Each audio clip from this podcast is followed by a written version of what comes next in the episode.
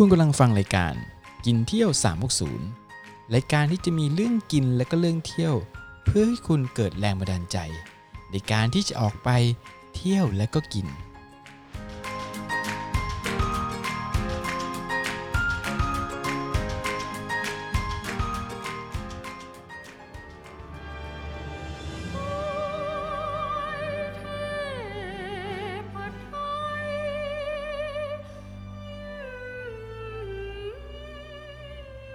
สวัสดีครับ พบกับรายการกินเที่ยว 360 นะครับ ก็ EP นี้เป็น EP ที่ 3 แล้วนะครับ2 EP แรกเนี่ยผมก็พาไปที่โบราณโบราณกัน EP นี้ก็ต่อกับที่โบราณโบราณนะครับ แต่ว่าจะเป็นโบราณที่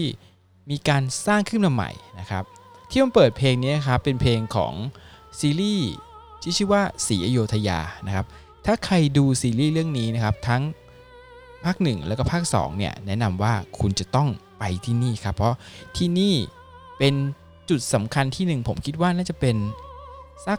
2 ใน 3 ของเรื่องอะถ่ายที่นี่นะครับนั่นก็คือที่เมืองโบราณสมุทรปราการนั่นเองนะครับสำหรับที่เมืองโบราณสมุทรปราการนะครับ ก็เดี๋ยวนี้เนี่ยเดินทางง่ายมากแล้วเมื่อก่อนนี้นะครับ ผมก็นั่งรถเมล์นะสาย 511 นะครับ หรือจำไม่ได้สายก็ไม่รู้จะมีรถขึ้นทางด่วนเนี่ย จากประตูน้ำไปลงนะครับ แล้วก็ลงที่ตรงปากน้ำแล้วก็ต่อรถ2แถวสาย 36 นะครับ ก็จะวิ่งไปที่เมืองโบราณ ปัจจุบันนี้เรามี BTS นะครับสายสีเขียวนี่แหละนะครับ ก็ไปลงที่สถานีเคหะได้เลยนะแล้วก็ต่อรถ2แถวเหมือนเดิมนะครับสาย 36 ก็จะถึงนะครับ ปัจจุบันนะครับค่าตั๋วเมืองโบราณเนี่ยสำหรับคนไทยนะครับอยู่ที่ 400 บาท ส่วนถ้าเป็นเด็กนั้นก็ ราคา 200 บาทครับ นี่คือราคาปกตินะ ปัจจุบันตอนนี้นะครับเรามีโปรโมชั่นอยู่นะครับลดส่วนลดก็คือ เราจ่ายเป็นรายปีเลยก็คือ 365 บาท เข้าได้ 1 ปีเลยครับแหมคุ้มมากๆคุ้มมากๆ ถ้าใครไปนะครับ ก็ต้องเลือกอันนี้แหละ จะมีไหมใครเลือกบอกว่า เอาผู้ใหญ่นะครับ 400 บาท ไม่เอาไม่เอา ฉันอยากจะไปครั้งเดียวไม่อยากไปรายปีนะครับ ยอมจ่าย 400 บาทก็แปลกๆเนอะเพราะนั้นเหมือนกับว่า คุณซื้อครั้งเดียวเนี่ยก็มาได้ทั้งปีเลยคุ้มมากๆครับเอาละครับคราวนี้ผมก็จะพาทุกท่านนะครับ เข้าไปที่เมืองโบราณสุปาการกันนะครับพอเข้าไปนะครับถ้ารถสองแถวก็จอดด้านหน้านะถ้าท่านมีรถก็ไปจอดด้านในเลย ที่จอดรถฟรีนะครับ ก็เข้าไปแล้วนะครับจอดรถเรียบร้อยแล้ว ก็ให้ดูด้านขวามือนะจะมีร้านขายของอยู่นะครับ ก็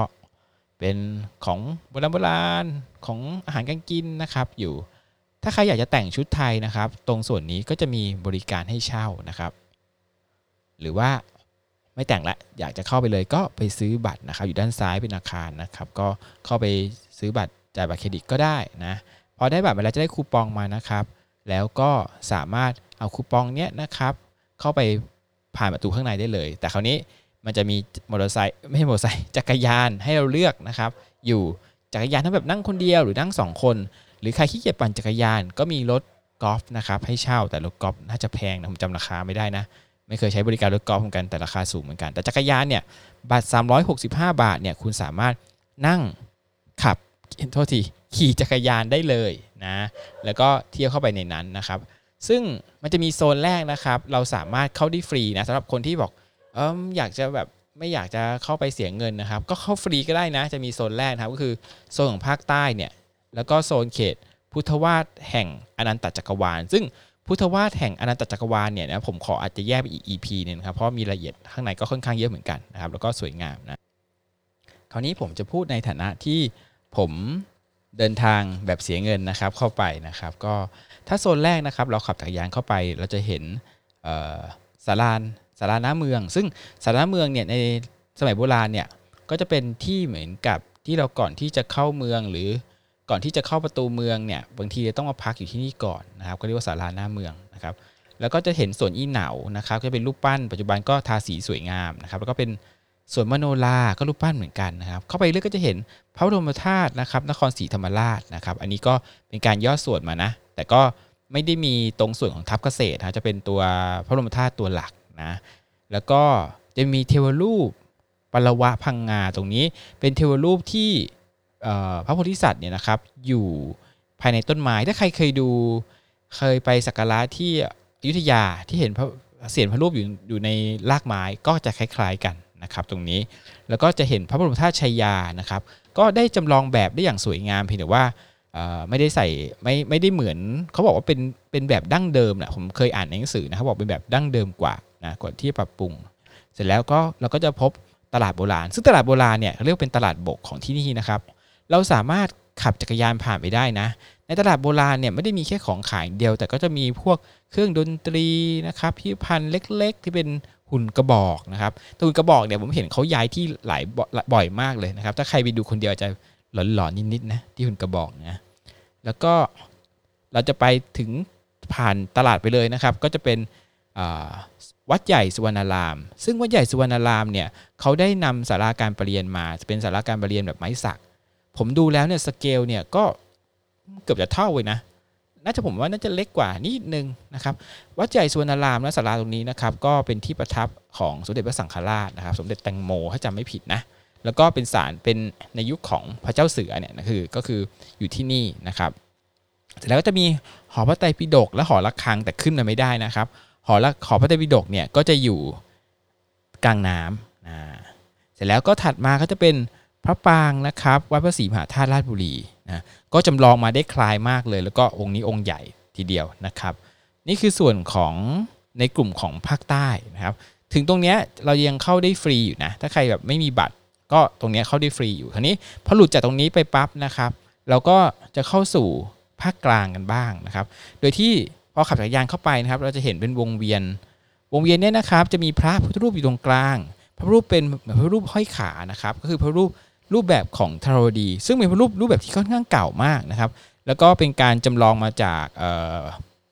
พระปฐมเจดีอาจารย์ผิดพระปฐมเจพระปฐมเจดีแหละผมเคยเห็นนะรูปองค์ลักษณะนี้นะครับ เสร็จแล้วโซนนี้เองนะครับ ก็จะมีเรือนไทยเป็นเรือนทับขวัญเรือนขุนแผน แล้วก็จะเป็นอนุสรอนุสรสถานยุทธถีเนี่ยซึ่งผมมองแล้วไม่ค่อยจะเหมือนเท่าไหร่นะจะรูปปั้นเนี่ยดูแบบโบราณโบราณเนี่ยแต่ไม่ค่อยผมไม่ค่อยจะเหมือน ไม่ค่อยจะเหมือนจริงเท่าไหร่นะครับ แต่ก็โอเคนะครับ เสร็จแล้วนะครับ ก็ด้านขวามือจะมีท้องพระโรงนะกรุงธนบุรี ถ้าใครไม่เคยไปนะครับ ก็อาคารผมว่าดูแล้วเนี่ยคล้ายๆกันเลยเห็นว่าก็เหมือนเดิมนะครับ จะเล็กจะเล็กกว่าหน่อยนะคราวนี้จะเข้าสู่โซนที่ค่อนข้างอลังการมากนะครับ ก็คือโซนของพระบรมหาชวังนะครับ ตรงนี้เองเนี่ยก็จะมีพระที่นั่งดุสิตมหาปราสาทนะพระที่นั่งดุสิตมหาปราสาทนะครับ ก็จะเป็นพระที่นั่งที่รูปแบบเดียวกับ ที่อยู่ที่พระบรมราชวังที่กรุงเทพเลย เพียงแต่ว่ามีการย่อขนาดลงมานะครับ เป็นพระนั่งแบบจตุรมุกอ่าคราวนี้บางคนอาจจะงงว่า เอ๊ะ ได้ยินคำว่าตรีมุกทศมุกทศมุกไม่ค่อยดีนะตรีมุกจตุรมุกนะครับจตุรมุกคือจตุรัสอะจตุจตุแปลว่าสี่นะครับไม่ใช่แบบจตุแปลว่าสี่เนี่ยก็คืออาคารไหนก็ตามเนี่ยที่มีลักษณะเป็นสี่มุกเนี่ยเป็นหลวนเครื่องหมายบวกเนี่ยเขาจะเรียกว่าอาคารแบบจตุรมุก อ่านี่ครับเผื่อใครไปดูก็จะได้เห็นภาพอ๋อนี่นะ ฟัง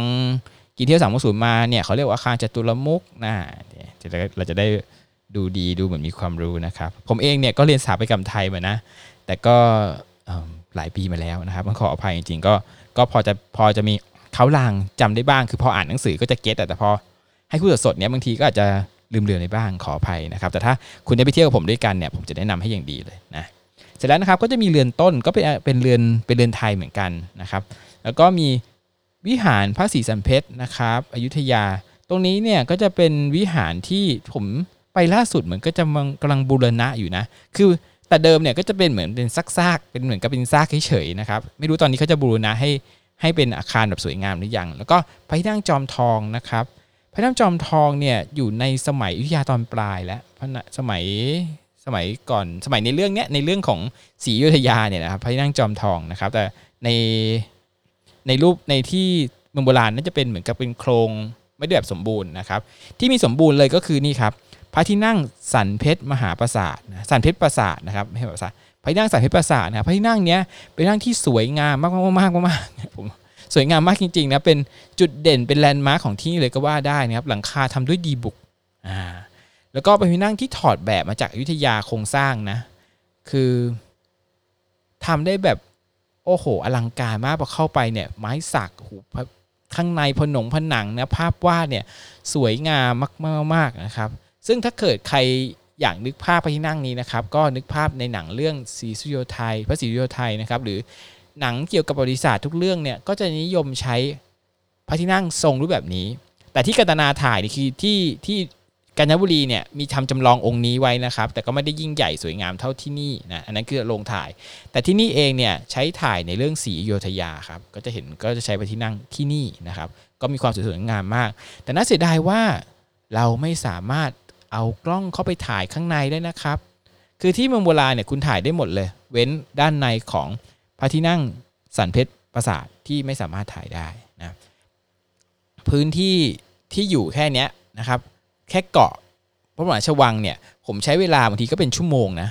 ในการชม เพราะนั้นคุณจะมาเมืองโบราณเนี่ยอยากให้เผื่อเวลาเยอะๆนะครับถ้ามาเช้าได้ก็จะยิ่งดีนะเช้าเย็นเย็นเลยนะครับเพราะว่าเขาเปิดตั้งแต่ 9 โมงจนถึง 6 โมงเย็นนะเวลาปกตินะแต่บางทีก็จะมีเขามีเวลาพิเศษนะเปิดมิดไนท์อีกอันนี้ก็อีกเรื่องนะเพราะฉะนั้น9โมง6โมงเย็นเนี่ยเวลา 9 ชั่วโมงคุณตัดเวลาทานข้าวไป 1 ชั่วโมงเหลือ 8 ชั่วโมงเนี่ยสถานที่มีทั้งหมด ประมาณ 200 น่าจะ 210 นะ ถ้าจำไม่ผิด เอ้ย ไม่ใช่ร้อยสองสิบร้อยยี่สิบเอ็ดอะผมเปิดโพยแล้วร้อยี่สิบเอ็ดสถานที่นะ เพราะนั้นคุณใช้เวลาเนี่ย ต้องใช้เวลาประมาณสักชั่วโมงหนึ่งให้ได้สี่ที่อะไรอย่างเงี้ย มันเป็นไปไม่ได้เนาะมันมันยากมากๆนะ หรือว่าโทษทีเรียกว่าที่หนึ่งที่หนึ่งใช้เวลาสี่นาทีอย่างเงี้ย เป็นไปไม่ได้อยู่แล้ว เพราะฉะนั้น เตรียมเวลาไปเยอะเลย หรือวางแผนไป 2 วันก็ได้ครับ คุณจะได้เต็มอัธรสแต่คุณเป็นนักถ่ายภาพนะครับ บอกได้เลยว่าคุณไปสักสามวัน เพราะว่ากว่าคุณจะถ่าย acting ภาพหนึ่งที่เนี่ยก็จะไม่พอ ถ้าวางแผนให้คุณเลย คุณอยากถ่ายภาพใช่ไหมผมผมแบ่งอย่างนี้เลยภาคใต้บางทีอาจจะสถานที่จะน้อยนิดนึง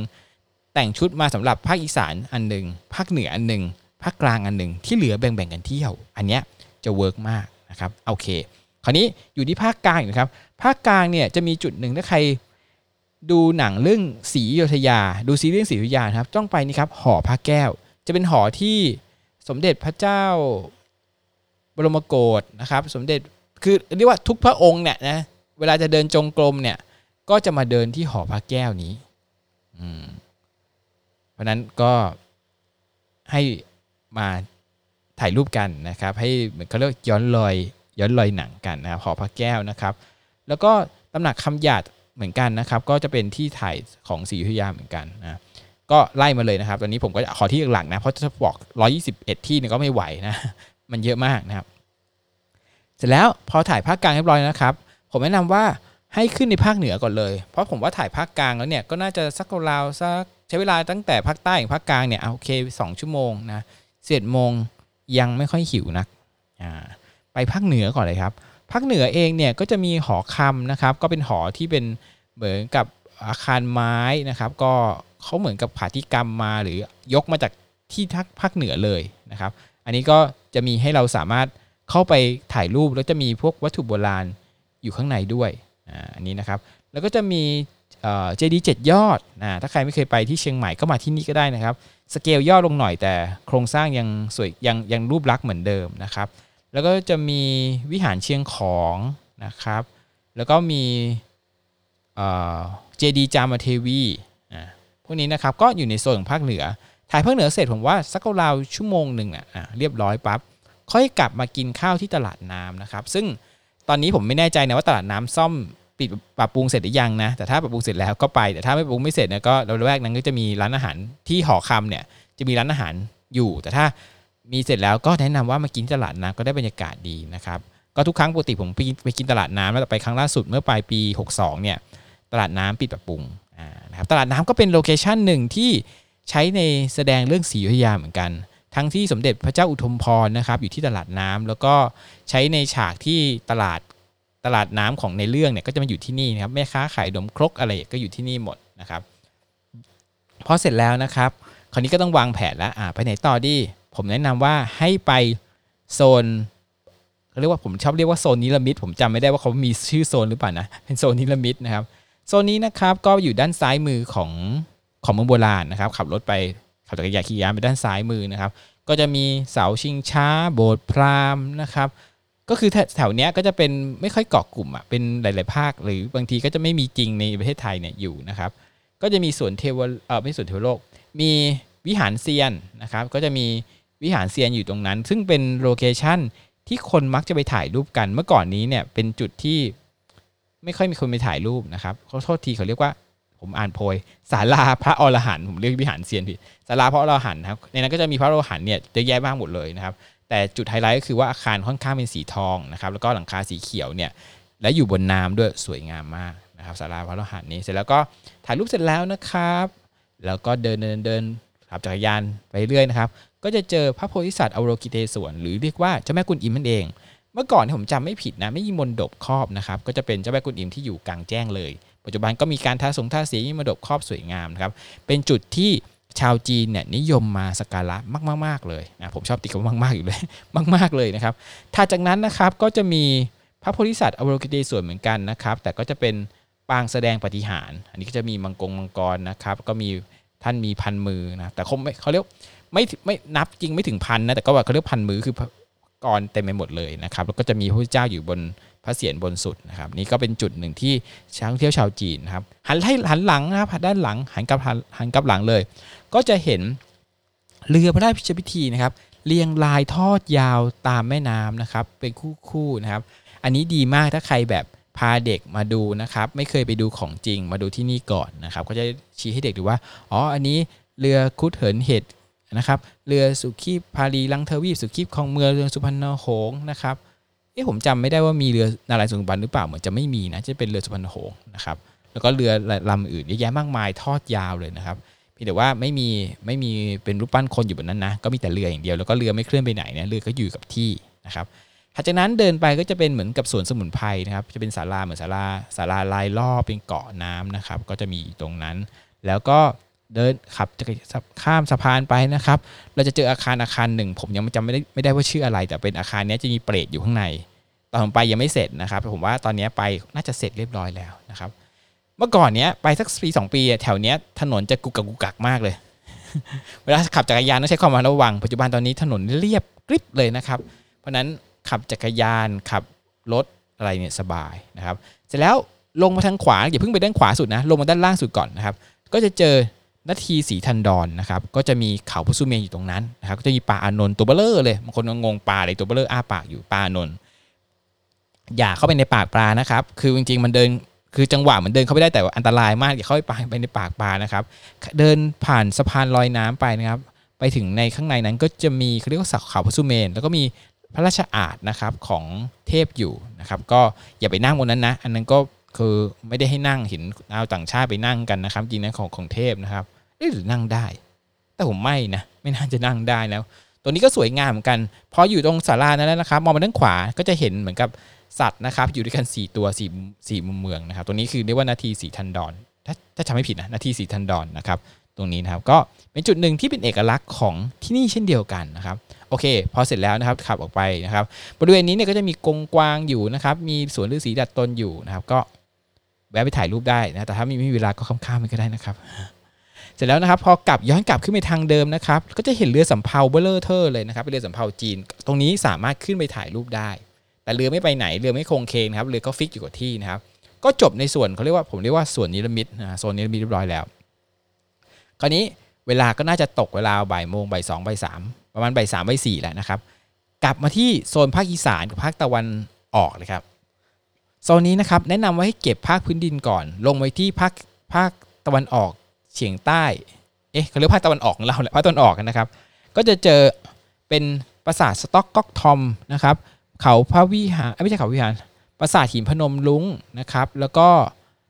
เราสามารถเข้าไปเดินข้างในได้แต่สเกลของเขาเนี่ยก็จะไม่ค่อยใหญ่นักนะ เป็นสเกลแบบเอ่อเข้าไปได้แต่ว่าคือเข้าไปในสถานที่นั้นได้นะครับ แต่คนเนี่ยก็จะเข้าไปเข้าไปอยู่ในอาคารไม่ได้ ก็จะมีปราสาทหินพิมายกับปราสาทหินพนมลุงนะครับ ก็จะดูย่อสเกลลงหน่อยผมว่าน่าจะย่อเยอะอยู่เหมือนกันนะครับ ก็โซนนี้อยู่เขาเรียกเรียกว่าโซนฝั่งของตะวันออกเฉียงเหนือ แต่ว่ามันอยู่ค่อนข้างใต้นิดหนึ่งนะครับหรือหรือเรียกว่าอีสานใต้นั่นเองนะครับ เสร็จแล้วก็เยินขับเดินอยู่แล้วขับรถย้อนไปนะครับ ก็จะเห็น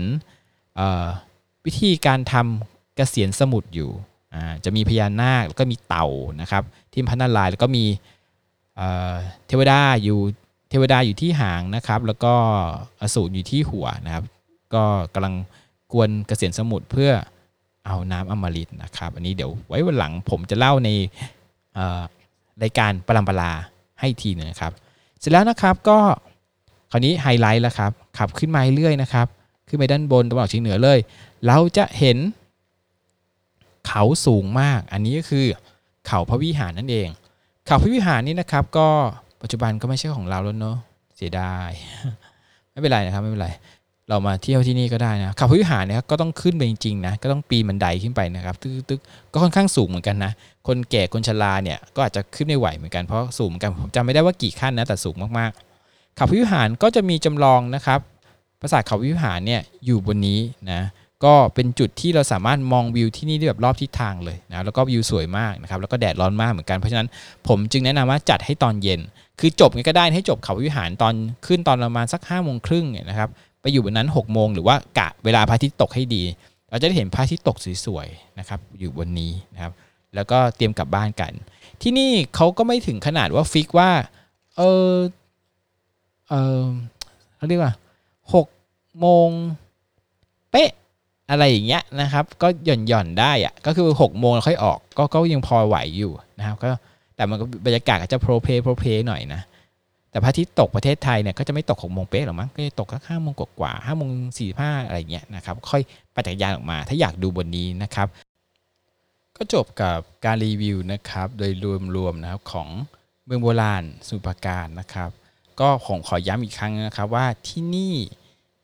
สถานที่สามารถเข้าไปได้นะครับ ไม่ใช่เมืองจำลองนะ เมืองจำลองนี่เข้าไม่ได้ใช่ไหมแต่เมืองโบราณเนี่ยเราสามารถเข้าไปในนั้นได้ นะก็เป็นสถานที่หนึ่ง recommend เลยผมพาเพื่อนต่างชาติมาทีไรก็จะมาแวะที่เมืองโบราณเนี่ยตลอดถ้าเขามานะถ้าเขาอยากมานะเพราะว่ามันได้ที่เดียวเนี่ยมันสามารถไปได้ทั่วประเทศเลย แล้วบอกเล่าทั่วประเทศเลยนะครับบางทีเพื่อนผมก็ยังงงว่าเอ๊ะที่นี่ในหลวงอยู่ในนี้หรืออยู่เสด็จประทับที่นี่หรือเปล่า ก็บอกว่าเปล่านะครับ อันนี้เป็นเป็นสถานที่จำลองเขาตกใจเลยนะครับซึ่งเมืองโบราณเนี่ยเรียกเป็นพิพิธภัณฑ์ที่ใหญ่ที่สุดในโลก ของเอกชนนะพิพิธภัณฑ์เอกชนที่ใหญ่สุดในโลกนะรู้ไหมครับพื้นที่เท่าไหร่800ไร่เพราะนั้นผมเลยบอกเลยว่า ถ้าคุณจะเที่ยวคนวันเดียวเนี่ยนะครับทั้งหมดและอยากได้รูปสวยๆเนี่ยเป็นไปได้ยากมากๆ ถ้าจะให้หมดนะคุณต้องมาสัก 2 วันนะนั่นก็เป็นเหตุผลที่ความคุ้มค่าในการซื้อบัตร 365 บาท ที่คุณจะได้ไปซ้ำอีกรอบหนึ่งนะครับผมเองเนี่ยปกติก็จะวางแผนก็คือไปเที่ยวเมูลานเสร็จนะก็ไม่ค่อยดูพระอาทิตย์ตกที่นี่หรอกครับก็โน่นนะ ไปที่บางปูต่อนะก็จะมีหลายที่เลย เพราะนั้นสุปราการเนี่ยเป็นเมืองที่น่าเที่ยวแล้วก็มีรถไฟฟ้าถึงแล้วด้วย เพราะนั้นการเดินทางเนี่ยค่อนข้างสะดวกสบายนะครับ เดี๋ยวครั้งต่อไปนะครับ ผมจะแนะนำที่เที่ยวที่ไหนอีกนะครับ ก็เดี๋ยวคอยติดตามชมกันนะครับ อย่าลืมกดนะครับติดตามนะครับ ตอนนี้ของกินเที่ยว3ามศูนย์เนี่ยก็จะมีอยู่ใน Spotify แล้วนะครับ ก็ใครฟัง Spotify อยู่ ก็สามารถไป ฟังจากในนั้นได้นะครับ ส่วนเอ่อ Apple Podcast เนี่ยกำลัง Subscribe เข้าไปอยู่ข้างในนะครับ เข้าไปอยู่นะครับ ตอนนี้น่าจะยังไม่ได้นะครับ ส่วนเรื่องโง่ได้แล้วใน Apple Podcast ได้แล้วนะครับ ส่วนฐานีหลักของเรานะครับ ผมก็ยังอยากให้ติดตามที่มี Peak Station นะครับ เรามีรายการดีๆ มากมายเลยครับ วันนี้นะครับก็ขอลาเพียงเท่านี้ครับ สวัสดีครับ